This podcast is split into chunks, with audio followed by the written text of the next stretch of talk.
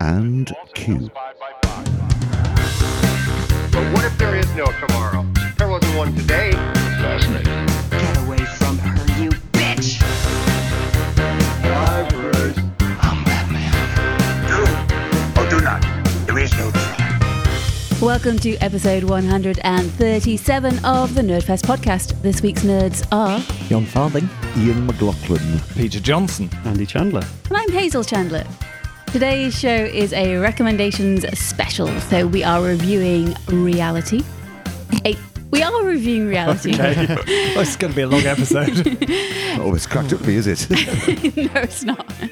Uh, we're also reviewing Eight Mountains, Quentin Tarantino. Which Tar- Eight Mountains? Kilimanjaro, Everest, K two, yeah. And five others. Is the review going to be very tall, five stars?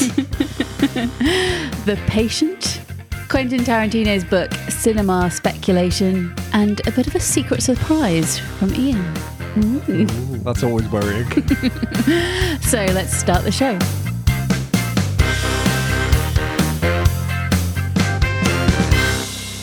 So what's everybody been up to?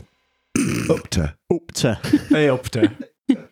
Being a massive Alien fan, I've been revisiting all of the movies, putting the original scripts beside them to see the differences between the concept script and the actual final shooting script, which I've been finding uh, very enjoyable.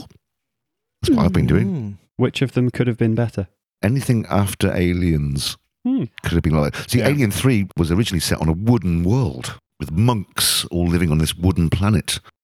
That would have been amazing, but they didn't do that. Alien four or Alien, what's it called? Resurrection. Yeah, exactly. Could have been... Um, better. Uh, yeah, done with a different director would have been a better thing. The original script is actually not too bad. I actually like Jean-Pierre Jeunet. His French movies are great. It just clashed with the, the concept. And then I've never been a fan of this sort of A V P thing. I thought, that's ramming two movies together. But then I'll give it a chance because the, the comics have been very successful. So I've been watching those again. I actually mm-hmm. think the first one's not bad, actually. Mm. It's fun. It's with, stupid, yeah, but it's fun. The, yeah. yeah, the second one's just awful. It is. That's the one I've been revisiting, the Requiem, which is just everything's wrong about it. So are you going to go on to the newer ones and the Prometheus and Alien Covenant? Yes, I'm going to do all of those again. Oh, are you tired of life, Ian? No, no, I'm I am loyal to the franchise and I'm loyal to the world, as you know. You, really? What? You're loyal to the world? I'm loyal to the world of Alien. Oh. Not this world. I hate this world. Awful. But it's just nice to sort of revisit and pull bits out and, you know, what makes sense. Mm-hmm. I even wrote a, a short story finding out that the engineers didn't really engineer the aliens. They discovered the aliens' home planet mm-hmm. and stole the stuff from there. Mm-hmm. In my script, slowly Marines go to their home planet and see all of the Giga-ish nightmare. Have you um, sent this to anybody? No. You, maybe you should do. No. I mean, it can't be worse than... It can be. Have you seen my writing? It's terrible. Use a computer then, so people can read it. Chat G P T. Yeah, get A I to like Alien versus... Alien versus Wallace and Gromit. Yes.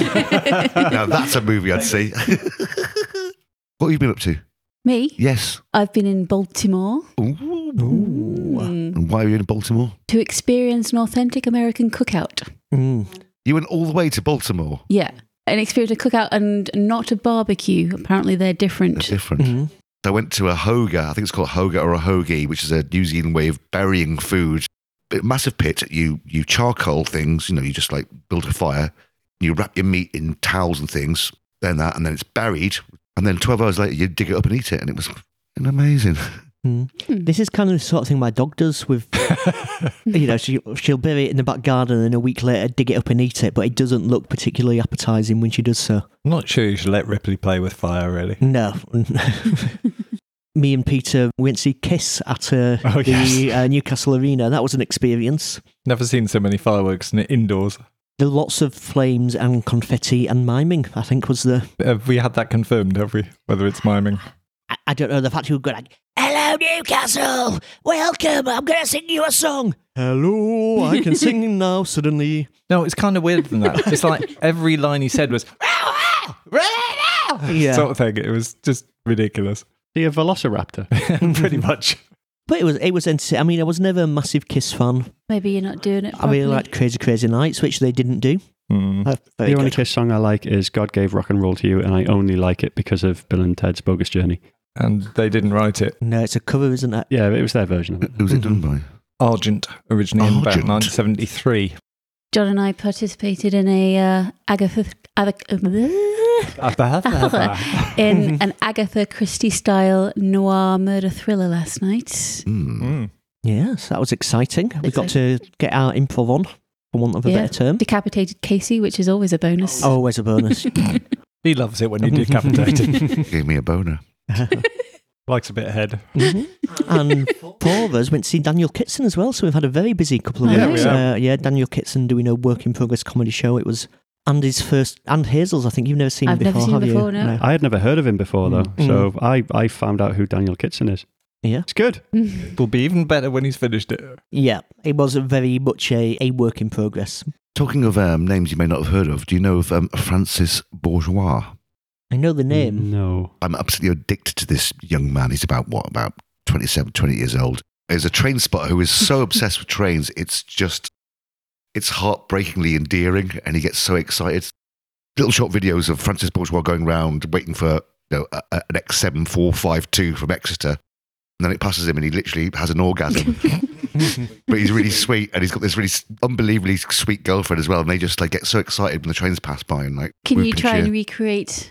the impression of it, of a train arriving. So, choo-choo, it's coming well, in. The, the thing is, it's it's on video, right? And he's got, he's got like a head cam, so his face looks like really extended like an owl, because it's all really mm. weird. And he looks so excited. So, yeah, the train goes by, he goes, and he goes, his girlfriend goes, how, how long did you watch this for? About, it only takes me five minutes, John, these days. And I just wondered how much weed you smoked beforehand, before you sat staring at it. It is so sweet. It is unbelievably sweet. Francis Bourgeois is hilarious. The ultimate train spotter. Wow. Should we do some recommendations? Yes, please. I'm going to recommend specific types of train. The best train to do an orgasm. How many different types of train are there, John? There's a there's an electric train. There's a chuff chuff. A choo choo. All I can think about now is Thomas the Tank Engine giving me an orgasm. Just, what? What? Just no, the, like his like face about. With the pupils going round and round and round. Thomas is like, oh. are you are you lying on the tracks? The train's oh, going into the tunnel. I'm, okay, and that's why they call me the Fat Controller. Yeah, we did. No, you misheard, John. We did monologuing inner thoughts last night. I need to shut that door. Here comes Thomas. Yeah, yeah. Look, look at his eyes go. Would you not be more interested in James's big red engine? Oh my. Shall we do some recommendations? Yeah. Thomas the Wank Engine.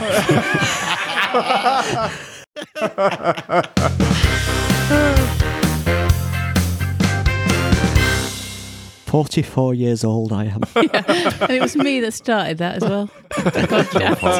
So whose recommendation will segue best from that? Not mine. Not mine. Not mine. I'm happy to go first though if you want to, just get it out of the way. Yeah, go for it. So my recommendation for you is going to be, uh, it's a, a documentary stroke actual episode, and it is The Blackadder, The Lost Pilot. So forty-one years ago, last week, the very first pilot of the classic British sitcom Blackadder was made, but never broadcast. Mm. And it was lost for years, and it was recently found, and the tapes were so bad, they didn't think they could uh, do anything with it. But using A I and all that clever stuff, they've managed to reinvigorate the thing to be able to see it for the first time. It's a lovely uh, hour and a half long program where we get Sir Tony Robinson talking to all of the early cast about how excited they are to see this never-seen-before pilot episode. If you're a fan of Blackadder, uh, tune in. If you're not, you're wrong. Uh, the first series of Blackadder was completely different, certainly as Blackadder's character, Edmund's character is. I almost regard the whole series as being the pilot for the rest yeah, of it. Yeah, mm-hmm. It kind of switched around, isn't it? So Blackadder's a bit stupider and is Baldric more intelligent. Yeah, yeah, kind of. So so that first series where he's an absolute dimwit and it's, it's kind of very Mister Bean kind of stuff, you expected that to be there in the pilot, but no, actually the pilot is much like Blackadder two. Mm. Edmund's character is pretty much identical, and it was the writers and the directors and the producers' idea to go, oh, we need to dumb this down a bit, because the um, controller of, was it B B C then? On B B C, didn't it? Yeah. said that there is no evidence of a historical drama comedy ever working. He was really against the idea. Right. They just don't work. They don't work. Up Pompeii. Good point. Yeah, so I mean, successful. That was fairly, that was wasn't successful. It? When they did. It ran about four series. I, I meant non, not misogynist. ah. Easy mistake to make. Yeah, yeah. Mm-hmm. So it's an amazing thing to watch because you do, you, you, you kind of see the real core of Edmund's character in there and how they, they, they threw it away and it didn't work for them. And then they brought Ben Elton in. Went, that first thing that you did was the thing that's funny. Oh, Let's right, bring it back. It. Oh, yeah. Okay. So they brought Ben Elton in for the second series? Yes. yes. Yeah, they brought him back in because it just wasn't... They, it's just Richard Curtis, the first one. They, they felt they had something, but it was, just wasn't right, and they changed their minds. And, and so Ben Elton went, no, you had it right in the first place, guys. Let's go back to this. It's a fascinating in, insight into how uh, things are made and how decisions, when you're panicking, and send you in the wrong way. Although I think there's someone sitting next to me who yeah. thinks that Blackadder one is better than two and three. It's my favourite series. Is it? Why? I, I kind of like the slightly darker nature of it. There's a, a brilliant episode with um, Peter Cook in it, which is m- one of my favourite episodes. To be honest, it's been a long time since I've seen it, and I'm not a massive Blackadder fan of it. I'm not a big fan of the two, three and four. John, you are alone on this planet. Yes, you are. Things so I've alone. Not seen the first Blackadder, but I've seen... Mm-hmm. Series two, three, and four, many, many, many times, but I've never watched the first one because I've been told it's completely different characters, and I was afraid of not being able to get fully into it, knowing that those aren't the characters that I fell in love with for the other series. Mm-hmm. I think the series four of Blackadder is perfect agree, television. Mm. Oh, thank you, darling. Am I right? So this is a, going off a, a tangent a bit. I always in my head thought that Blackadder got killed at the end of every series. But is the one where he doesn't, maybe? I know, obviously, at the end of the first one he does, and then at the end of four he does. Not that at the end of three, though. No. He assumes the identity of Prince George. Yeah, that's but right. But he's still alive. Oh, after the duel. After the duel, yeah. Yeah, so oh. officially Edmund Blackadder is dead, but he's actually alive. Yeah. How did he die at the end of two? He was killed by Hugh Laurie, who was in disguise. Oh, was it inconvenient? It was rather inconvenient. Okay. So yeah, so it's a, it's it's a fascinating watch, and, and like you say, it's it's not um, so Tony Robinson playing Baldric. It's Philip Fox, who apparently was known for Midsummer Murders and Waking the Dead. He basically replaced Tony Robinson after he dropped out because he'd been offered a, a year's long contract at the National Theatre.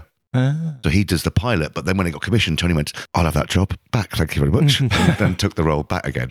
Midsummer Murders and Waking the Dead, are they T V shows or are They're they just T V leisure activities? But it depends what you fancy doing, really. So you've got a different Baldric. The Queen is different. So where is it set? Like what time period? Uh, sort of around the Spanish Civil War kind of time.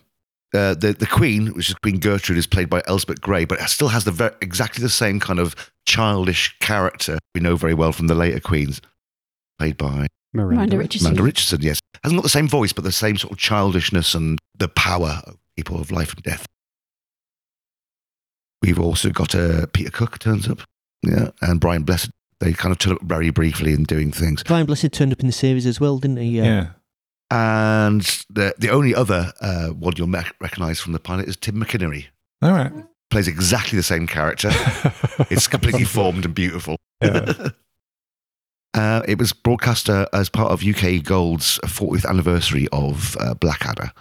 And is available on their platform and other platforms. But if you're a fan of it, I really highly recommend you watch it. It's a fascinating insight into how a household name became household. So do you get to see the full pilot episode? Yes. So basically, yeah. it's, a, it's, a, it's about a sort of forty-five minute long documentary.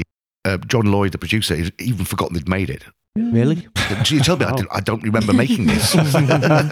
Is uh, Flashheart in it? Sadly not. Woof! Woof! Woof! But there's all this, and also in the in the pilot, the first time you hear the words, "I have a cunning plan." Ooh. Mm.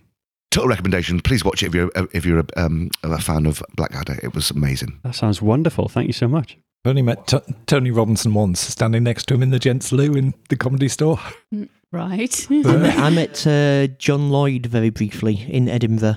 Flying our show, and he was he was actually very nice and stopped and talked to people as he, and actually took flyers and chatted to people, and I, I recognised him. And then the guy next to me was advertising his show. It sounded awful, but it was like, oh, well, it's a, a cross between Blackadder and something else, was all over the flyers. And um, um, he was going, oh, yeah, it's like Blackadder. So if you like Blackadder, you'll love it. Um, and the guy was going, oh, I'm a, I'm a, I'm a producer, actually. And the guy was, oh, what do you make? He's like, I made Blackadder. And the guy was like, okay.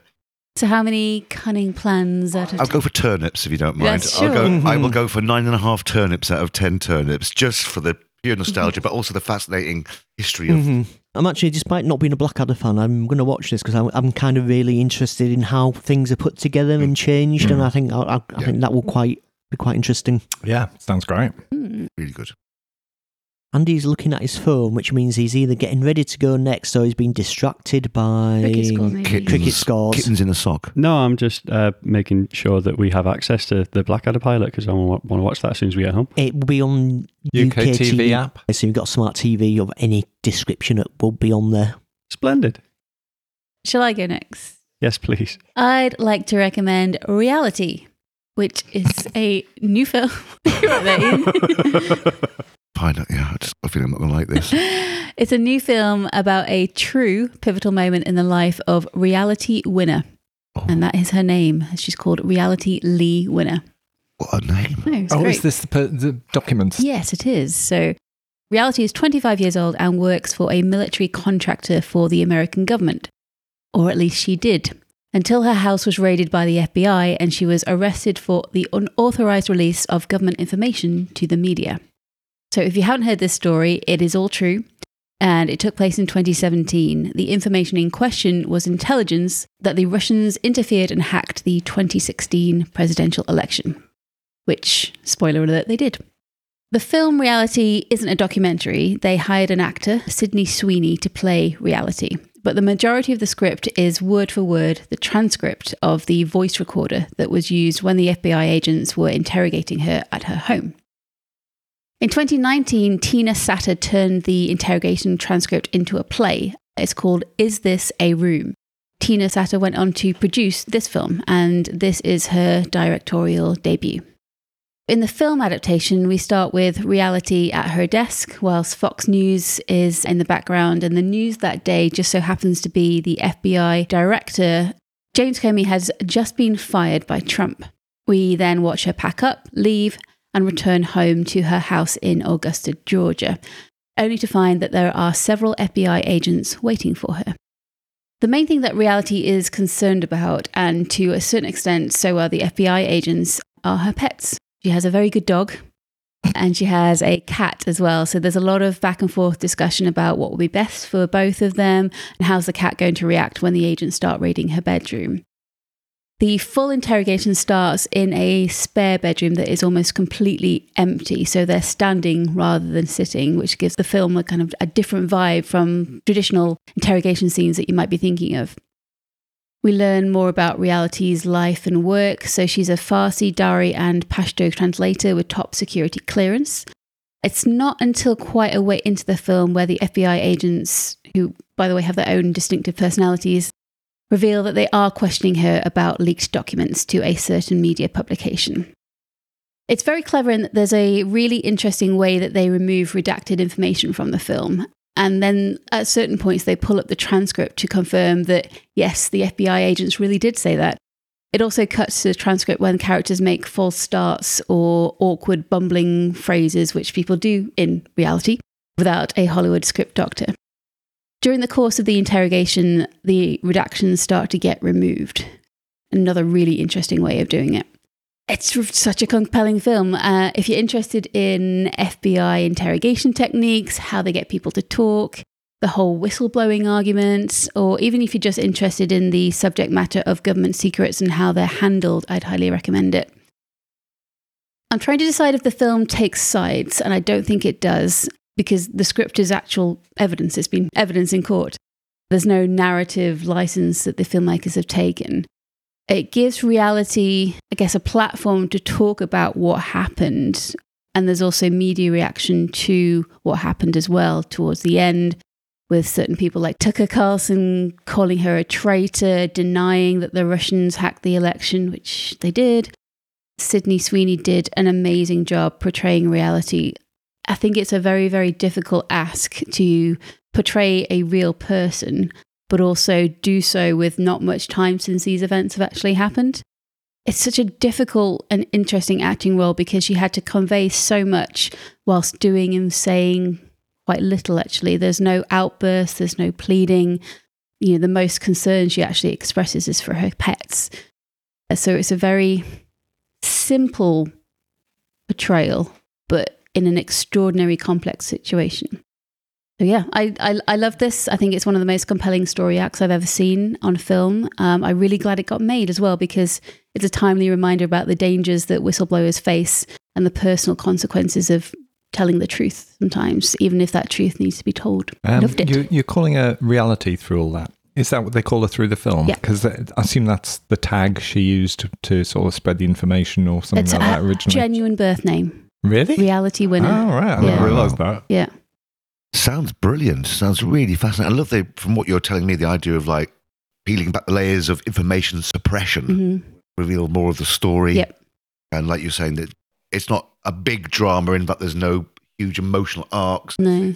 It's the information, but it's done really, really truthfully and mm-hmm. in a really compelling way. Yeah. I can't wait uh, to see uh, that. Uh, it's in cinemas at the moment. I'm sure it'll, uh, I think, is it coming to Disney Plus soon, maybe? And I, I really want to see the play as well, if I get a chance, mm. because eighty percent of the film takes place in this one room.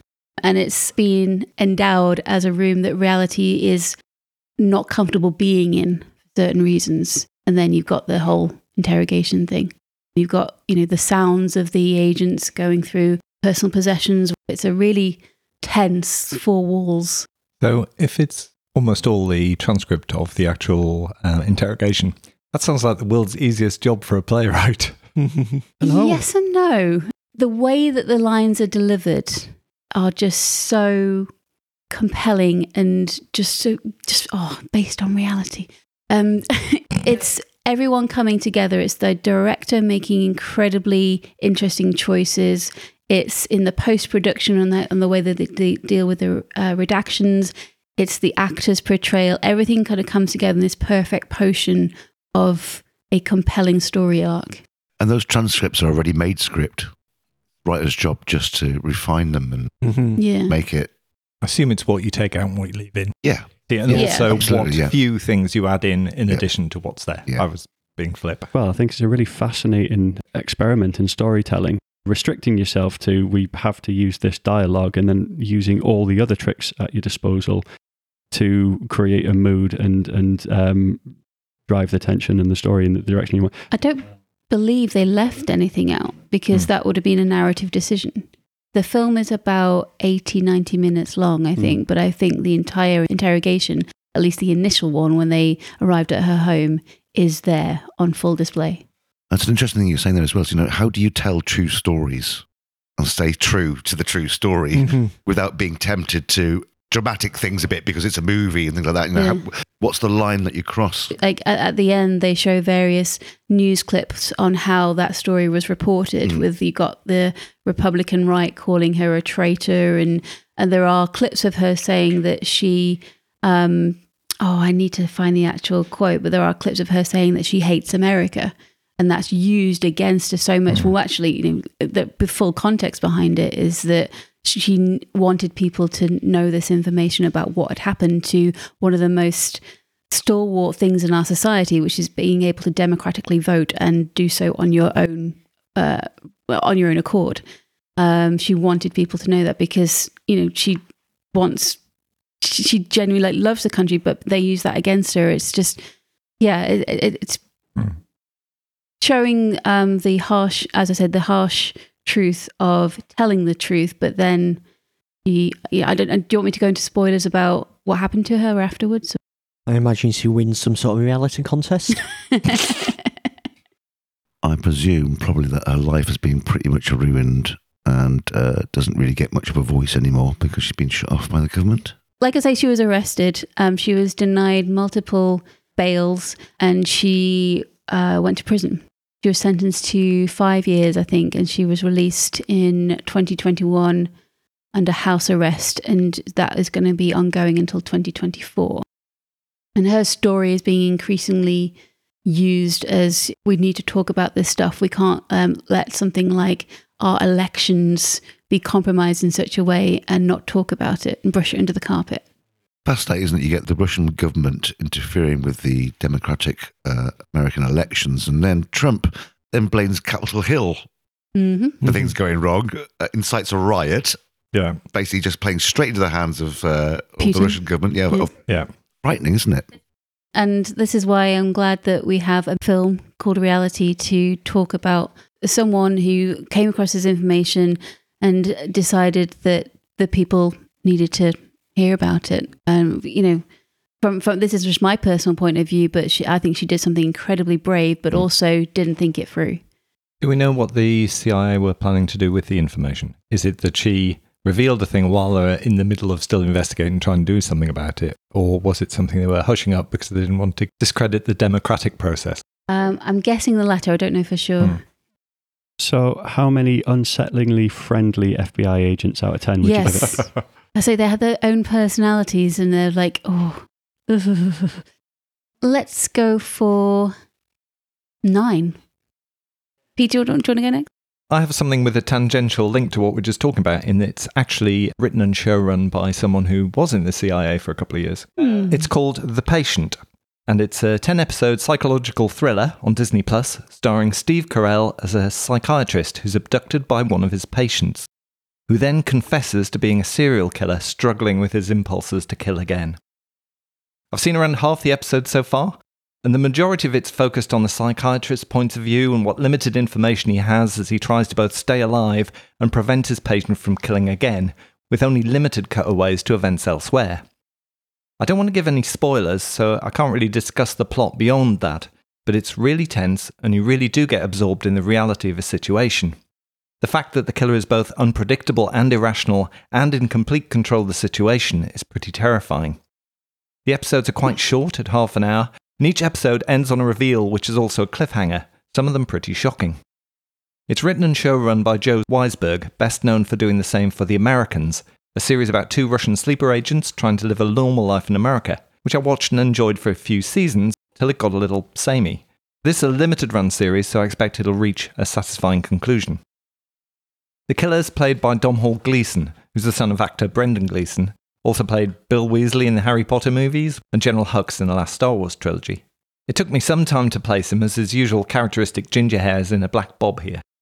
Steve Carell's pretty good at the therapist. I'm not a huge fan of his comedies, as I find The Office a bit cringy and he often plays rather unlikable characters. But I do enjoy his straight work. Great. I guess it's like Adam Sandler, who I didn't really like in most of the comedies I saw, but was fantastic in Uncut Gems. Do you have any particular actors you hate on site? I think Will Ferrell's kind of one for me. I just haven't seen yeah. a thing I like him in. He's great on me. Obviously Jared. Uh, Jared Leto. Yeah. Okay. Is there anything where you just wouldn't go to a film because a particular actor was in it? Or you just know you'd spend the entire time hating the... Chris Tucker. Yeah. Okay. I don't know if I have irrational hatred of anyone. They've just... cause hatred in their actions, I think. Um, Jason Statham. Oh. oh. Oh, Louise has just shed a no. tear downstairs. She'll hate you for that. Just can't. I just, just get off. Get off the screen and stay off. Yeah. I used to love Orlando Bloom. I was uh, a teenager when Lord of the Rings came mm. out, and he was like my favourite. But over the years, I've realised as the curtain has been unveiled, he can't act, can he? He's just really a pretty can't. boy. No, he's in yeah. the new Gran Turismo film, which I would have gone to see, and I'm like, oh no, I'm going to be so distracted thinking, good Lord, go back to school. Which is very mean. There's a whole industry, isn't there, from the kind of like the sort of Uh, wrestler stroke, boxer stroke, mm. martial artist crossover into making movies to being action heroes. And yeah. some people do it very successfully, and some it, people just go. It's the ones who have a natural charisma, yeah. and that's why they succeed as wrestlers. And that's why Jason Statham's shit. Oh. He's got no charisma. He got he cannot he cannot act. I'm sure he can punch. He probably punched me mm. for saying this. It was a bit of a, I believe he was a was he a um, diver? Yeah, Olympic that, diver. Yeah, yeah, Olympic diver. Very similar to acting, isn't it? Yeah. Transferable skills. When he's on screen, I get the bends. The what? The I bends. Thought you made a big splash, personally. The bend? You get a Mercedes? No, the bends. Yeah, you get What which is nitrogen bubbling in your blood. What does this mean? Because he's a diver. Yeah. Right, if you swim down too far and cook too quick, you get a thing called the bends, which you're, all the oxygen in your blood boils. And that's what oh. you. That's what happens to you when you see Jason Statham um, yeah, punching a shark. Okay. Which is also the title of um, Radiohead's second album. Mm-hmm. But Peter was doing a recommendation. Yeah, sorry. Sounds great. Yeah, I, I thought it was really good. Um, as I've said, it's kind of hard to say much about the plot because I think that's where the joy is. Um, but you can find it on Disney Plus over here and on Hulu in the U S. Mm-hmm. Uh, John, I think you might have seen it. Yeah, I, I, I, I've seen the whole thing, and I would be interested to see your thoughts about the ending. Okay, I think that's a bad sign. Not necessarily a bad sign. What is interesting about it, and slightly odd, there's, there's the whole Jewish thing, mm-hmm. right? It's very much a, yeah. the, the Steve Carell plays a Jewish psychiatrist, and his son becomes like an Orthodox Jew, and is very, very puritanical is not the word, but then that, that causes a rift between the family. So there's this whole thing about like Jewish identity and family and religion that's in there mainly through flashbacks, which kind of is interesting in itself. And I enjoyed that kind of that exploration of that, that culture and that family dynamic. But I'm not quite sure how well that intertwined with the main plots of him mm. being. There hasn't been much of that that I've seen mm-hmm. so far. I've seen two episodes uh-huh. and I was pleasantly surprised mm-hmm. what a good actor can actually be. I was actually mm-hmm. surprised. Not as far, obviously, as the drama yet, but I was, uh, as an opener, I thought, yeah. Mm. What do you think about the episode length? Because it's almost like I get surprised by the ending each time, because it feels like a show that would naturally be forty, forty-five. Mm-hmm. So a half hour format is bit weird. It feels a little bit like it could have been a film where it's a bit stretched out. Mm. Maybe. It feels like a sitcom without the studio audience. But it feels or like jokes. Has yeah. a, a bit of, as a bit of, yeah, but has a, that kind of lightness, kind of Friends, kind of mm, Does New, it? New York, New York, the, New York the kind of thing here? To it. Yeah. Okay. No one in Friends had a New York accent. Yeah, yeah. But you know what I mean? It has a, has a and light, only Joey was a serial killer. It has a lightness to it, which is really nice, even though it's quite sad and depressing. Mm-hmm. Yeah. If that's a thing comedians can bring to this stuff, yeah, maybe. Yeah. Oi, Johnson, what's your beef with Carell? uh, I, I think some of it's The Office, but I've seen him in a couple of films and he's always tended to play characters that frustrated me and annoyed me. So, did you say his character is a straight character here? In like, this, very yeah. much so, yeah. And you prefer yeah. that rather and than comedy? I, I also liked him in a movie that I know some people really don't like, which is Fox Hunter. I thought he was quite good in that. Not seen that. Is that that the wrestling movie? Yes, yeah, where he is like a rich bloke who essentially funds the U S wrestling team. But there's sexual undercurrents and all sorts mm-hmm. of other stuff going on. Uh, I, I enjoyed that film. He was good in um, the Apple T V show. The Morning uh, Show. Yes. The Morning Show. Yeah, yeah. He was very good in The Morning Show. Mm-hmm. Yeah, that was a very different character to The Office. That mm-hmm. was a creepy but charming character. There was nothing mm-hmm. funny about him, and again it dealt with quite complex and undesirable yeah. undercurrents in quite a good way. This sounds good. I I, I think I want fancy checking this out. I'd recommend it. I've been a bit I picked holes in it, I think, but I, I really enjoyed it. I think it's a really clever premise. Mm-hmm. Goes in some interesting and unexpected directions, uh, particularly in the second half. And like we were saying before, it's really interesting when you, when you see actors who are typically kind of quite over the top mm-hmm. suddenly dial it right down, and you go, oh. This person doesn't know what they're doing. Yeah. So how many how many matzo balls out of oh, ten would you offer it? Uh, I think eight matzo balls. Worth a try then. Mm. Yeah. Cool. I mean, the whole thing's done in five hours, so it's not. John, if the thing's good, you want it to be long. No, not necessarily. I mean, I, I, I, do we? Because we, we, you always we, say this sort of thing, and oh, if you don't like it, it's only eighteen hours. Yeah, or... not not if you don't like, but like. I don't know. How many Netflix things and Disney shows, uh, Marvel T V shows, have we seen that would be better if they were half the length? That's true. The opposite also true. It's yeah. like they decide the length before mm-hmm. looking at the story, and that seems to be the wrong way of doing things. The, the good thing about the more recent um, trend in streaming stuff and one-off limited run series is they are driven by the story mm-hmm. in, in a much better way. So more of that. Andy, what have you got? Well, believe it or not, I've got a foreign film for you. Uh, this time we're heading to the Italian Alps for what is so far my film of the year. It's called The Eight Mountains, or Le Otto Montagne, if you prefer, which I do, uh, and may still be out in cinemas now, but if not, it will be heading to streaming services soon. By streaming services, you mean Mubi. Possibly. Yep. This is a story spanning many years and revolves around the evolving friendship between two characters named Pietro and Bruno, beginning with them as children. Pietro and his family are city folk from Turin who spend a summer holiday in the mountains where Pietro befriends local boy Bruno. They grow close and spend a lot of time together over a number of summers as the family returns every year. They drift apart as adolescents as Pietro struggles to find his identity but are reacquainted as young men and slowly become best friends once more. Life twists and turns, they both grow and change, but their friendship remains an ever-present comfort to them both, though the dynamic evolves over time.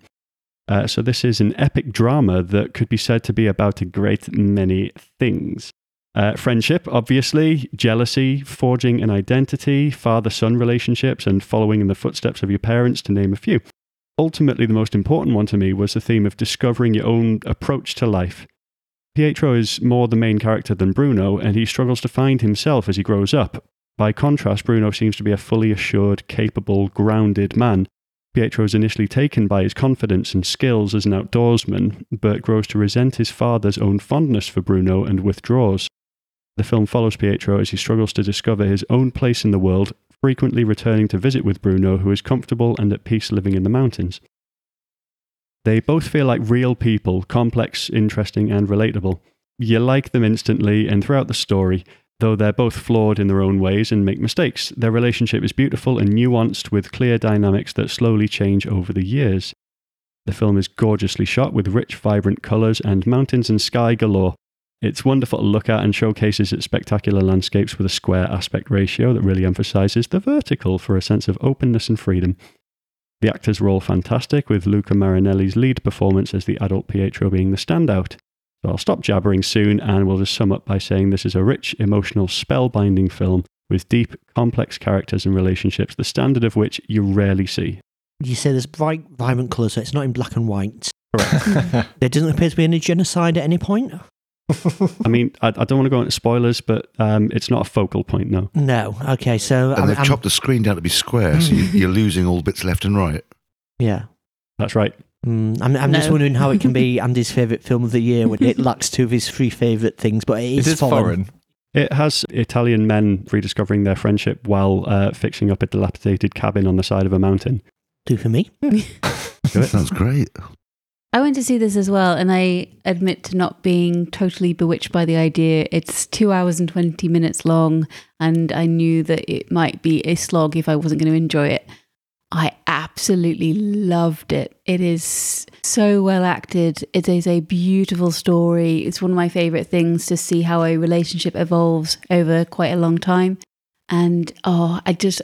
Even if you are put off by the length or the fact that there aren't any Transformers in it, just, it's what? Such a beautiful film. Did you fall asleep during the bit with the Transformers in? um, I did not. Uh, it was a post-credit scene and yeah. I um, attacked the screen. So it's fine. Everyone applauded. Got a bit of a bill from the Tyneside, haven't we? I like these films a lot, but you have to do the right mood. Is it, is it one of those sort of really gentle, lie back and let the world soak you up and enjoy the vista and the simple relationships, simple drama? Um, uh, yes, except for the word simple. Um, it's it's quite slow paced and uh, it takes its time, slow burn, and but it's constantly changing. Mm-hmm. Uh, you start with these characters as children and there's a beautiful innocence to their friendship, and then as they grow, then things change as people do, and uh, they really kind of discover their own individuality and, and approach to the world mm-hmm. through learning from one another and, and such. So it's it's quite a complex relationship. That's but gorgeous. Yeah. yeah you know really what I is. would have wanted to see, um, because I think maybe a week or two later we went to see Thelma and Louise at the at the cinema. That ending in Thelma and Louise is one of the best endings ever. But I would love to see those two women from their early friendship as as kids evolve, how they might have uh, distanced themselves as Thelma got married to a horrible, horrible human being. Because it's two very, very strong male leads, and Thelma and Louise is two very strong female leads. We, we never see that. The car land, do we? So maybe the car... You did that joke last time. Went into the side of a mountain. Oh. Where there was a dilapidated cottage that they rebuilt, and that's the sequel. And they landed on the roof. Well, I think Hazel was talking about a prequel. Ah. Yeah. Yes, I, I, think, I think the sequel... Thelma and Louise, the early days. Mm. That didn't go well for Butch and Sundance. Mm. No. So how many... square ratios. How many eight mountains out of eight yeah. mountains? Yeah. Uh, I'll give it um, ten out of eight. Ten Ooh. Out of eight. Yeah. Or ten out of ten if you prefer, but ten out of eight. I think there should be more messing with aspect ratios in cinema. A lot of action films would be better if they were square. And that was one of the things with like um, Zack Snyder's Justice League where he did that. Kind of, you know, the idea is that you've got these big towering figures, but because they're in widescreen, you've got loads of space and they, they kind of end up looking smaller in the mm. frame. Just when, exactly. didn't he shoot Avengers in tall aspect ratio so that the taller characters seem taller? Yeah. A great example of that is Jurassic Park, because that's all about verticality, looking up at the uh, the Brachiosaurus and being loomed down on by things that can destroy you. And if you look at Jurassic World and so on, um, they try to recreate that and fail because they've gone for the widescreen and they're, they're emphasising the wrong direction. Mm-hmm. Probably my favourite play on classic formula and ratios and things like that is The Artist. I still think it's probably one of my favourite all-time films. And The Artist is a silent movie in four by three, it's in black and white, bit of music later on. You find yourself sitting in the cinema and it's silent. Really weird. Mm. There's the odd coughs coming left and right. Then it's a square screen and you have to work out what people are saying. I couldn't believe how effective it was. Imagine mm. being the prick who brought a big bag of popcorn into that movie. Yeah, but people did, but then they just stopped. Like, mm-hmm. It was this this sort of just, we all yeah. get sucked into this world. It's, with a quiet place as well, and yeah. you're scared yeah. to yeah. go in yeah. with sweets. Yeah, so it was lush. Right. John, show us your feet. Uh, before I go on to my main recommendation, can I very quickly recommend an album that's come out in the last couple of weeks? Versions of Us by Lanterns on the Lake, who are a local band who are amazing. And they brought a new album out, the first one for a few years. And it's my favourite album of the year so far, and it's just absolutely beautiful and hasn't really appeared on many people's radars, and it deserves much more success than it's getting. So I'm sure our listeners will move that dial appreciably. But it's, how uh, much are they paying you? And they do have a song which references the multiverse, so therefore it is nerd adjacent and appropriate to talk about. Everybody should rush out and not buy it, but at least stream it. John went to their al- album launch thing at a record shop locally. Uh, I turned up a bit late and then had to stand at the back of Goodsey, I think. You, you got to stand in the street outside and look into the record store. Yeah, yeah. But you could, you could hear them though, couldn't you, I think? Yes, yeah, yeah mainly, yeah. And they are touring as well, and so that will be good. I'm looking forward to seeing them at the Sage in December. But my main recommendation this month, uh, this month? Actually, yeah, we do only do them once a month, don't we? Mm. Yeah, okay, so my monthly recommendation is a book that came out a year ago that I've only just got round to reading, and it is Quentin Tarantino's Cinema Speculation. This is basically a non-fiction book in which Quentin Tarantino talks about the films that inspired him as a child and a teenager. So it's mainly films from the seventies, and each chapter is based loosely around a film, but then he kind of talks around other films in a similar genre or by the same director. So he has a chapter on the Sylvester Stallone film Paradise Alley, but he uses that to kind of talk about Stallone's career generally and the films he made leading up to and, and following that. So it's not literally just ten essays on ten seventies films. And then there's a chapter on like the film critics that he read growing up and that kind of thing. And it's really fascinating. Um, he obviously knows his stuff. I mean, if you know Tarantino, you know the story about him kind of growing up, going to the cinema constantly, and then working in a video store where he would just watch films constantly. And so it's a really interesting mix of autobiography, film criticism, and then kind of journalism and interviews, because he actually goes back, he interviews Paul Schrader when talking about Taxi Driver. There's a few things. I mean, it gets a little bit semi. He, he likes a certain type of film, and there's only so many times that you can say, well, okay, this is an exploitation film, but there's some good stuff in there that's more interesting than the the more mainstream stuff, and it kind of makes that point over and over again. And he seems to fixate on the race of characters, particularly where the characters are black and mm. black filmmaking, things like that. He talks about like his, his mother dated black people, so he grew up in that area. And he went to see a lot of blaxploitation films as a result. Jackie Brown being the obvious yeah, end result. Um, but he hammers the point home. He seems to be kind of a little bit obsessed with the, the race of characters in all the films and stuff like that, to a point where you go, this is a little bit weird. But it's really fascinating. You know, he talks about how his films have been inspired by some of these films. What is interesting as well, which I've not kind of seen with somebody who is an active filmmaker, is he's quite critical of other films. And other actors. Are you called Tarantino an actor? I, I think that's been generous. a, a, a gen- yeah. yeah. Um, but it's interesting, you know, so he has a chapter on Brian De Palma films and he talks about the, the ones that he likes, but he's quite critical as De Palma as a filmmaker and says, you know, quite clearly a lot of these films were just made for money and these films don't work, and these films you can see he's not really interested in what he was doing. So it's it's a really good read if you want a personal perspective on lots of films, and also a lot of films that I hadn't heard of.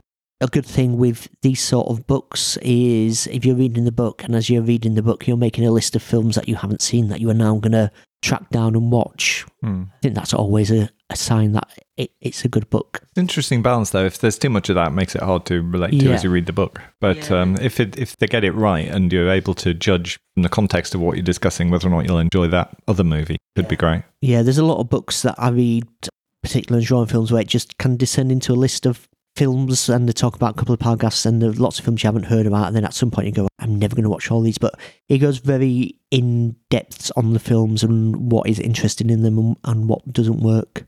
So it's a fairly unusual choice of films. I mean, you mentioned Taxi Driver.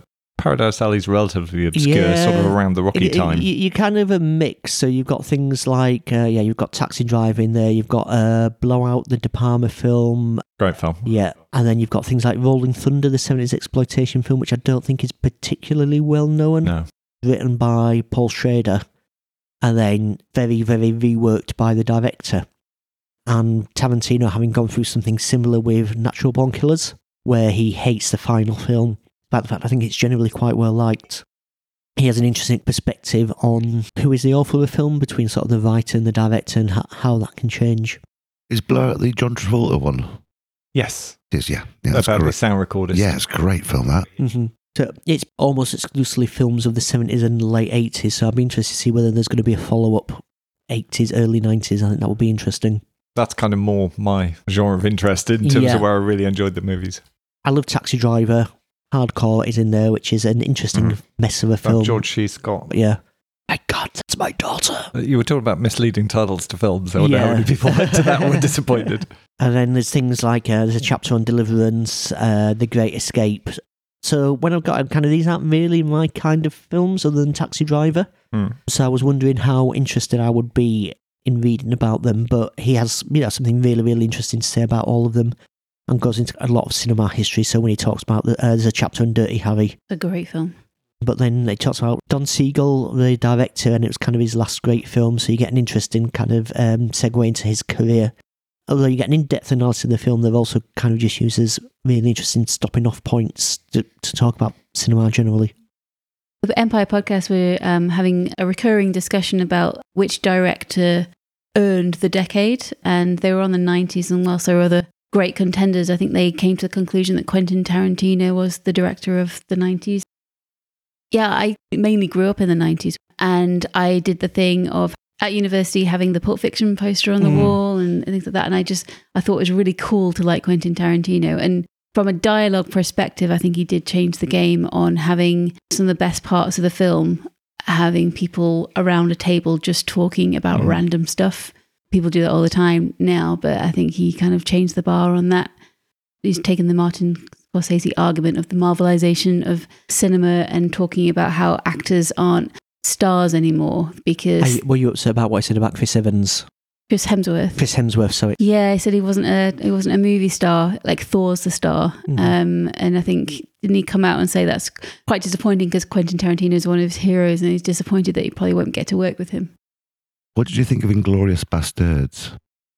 Loved it. I think, but yeah, there was fantastic sequences in I it. I thought mm-hmm. there were two absolutely classic scenes in it, and the rest of it was pretty much boring, indulgent trash. That's what I kind of felt. That mm. the opening scene, you know, with um, Christoph Waltz. Yeah, oh, yeah. that's, that's mm. so, so unbelievably tense.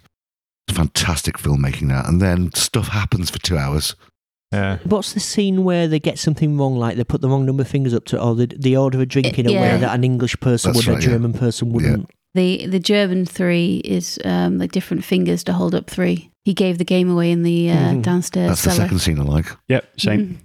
I have that kind of experience of all the Tarantino films I've seen. I've not seen all of them, but Uh, I generally find there's some absolute magic, and then there's some stuff that he could have really used a collaborator mm-hmm. to say, mm. Quentin, let's focus, let's cut this shit out. I mean, he did with, with Robert Rodriguez quite a bit. And Roger Avery as yeah. well, I think. So there was a bit of a fallout over how much of Pulp Fiction each of them wrote. So how many um, chicken royales out of ten would you give this book? I would rate it on uh, the Big Lebowski scale. Because obviously Quentin Tarantino likes feet. Mm-hmm. And a famous sequence in The Big Lebowski reveals a lady's feet, and then one of the toes is subsequently chopped off, leaving it with nine toes. So it's a nine out of ten. Just Quentin Tarantino go, oh, that's a lovely pair of feet, but they go, there's a bit missing. Excellent. Thank you.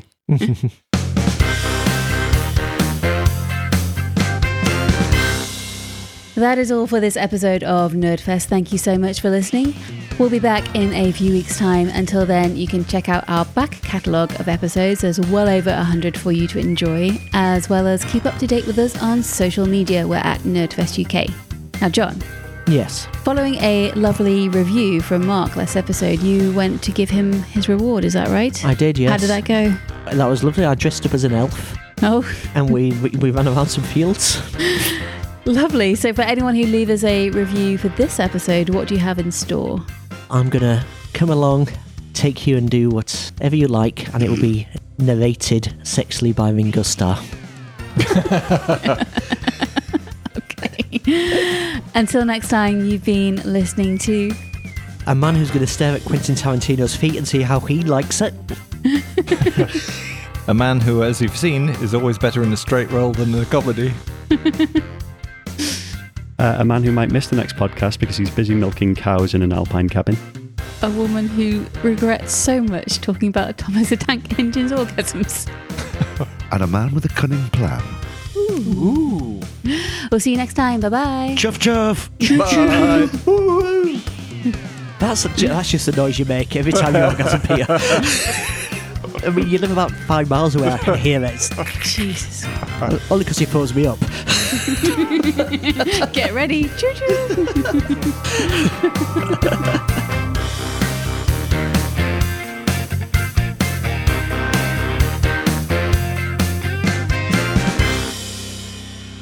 Here comes Thomas. Do, do, do, do, do, do. Blow off some steam. Hey! So much in there, isn't there? The train's coming. God.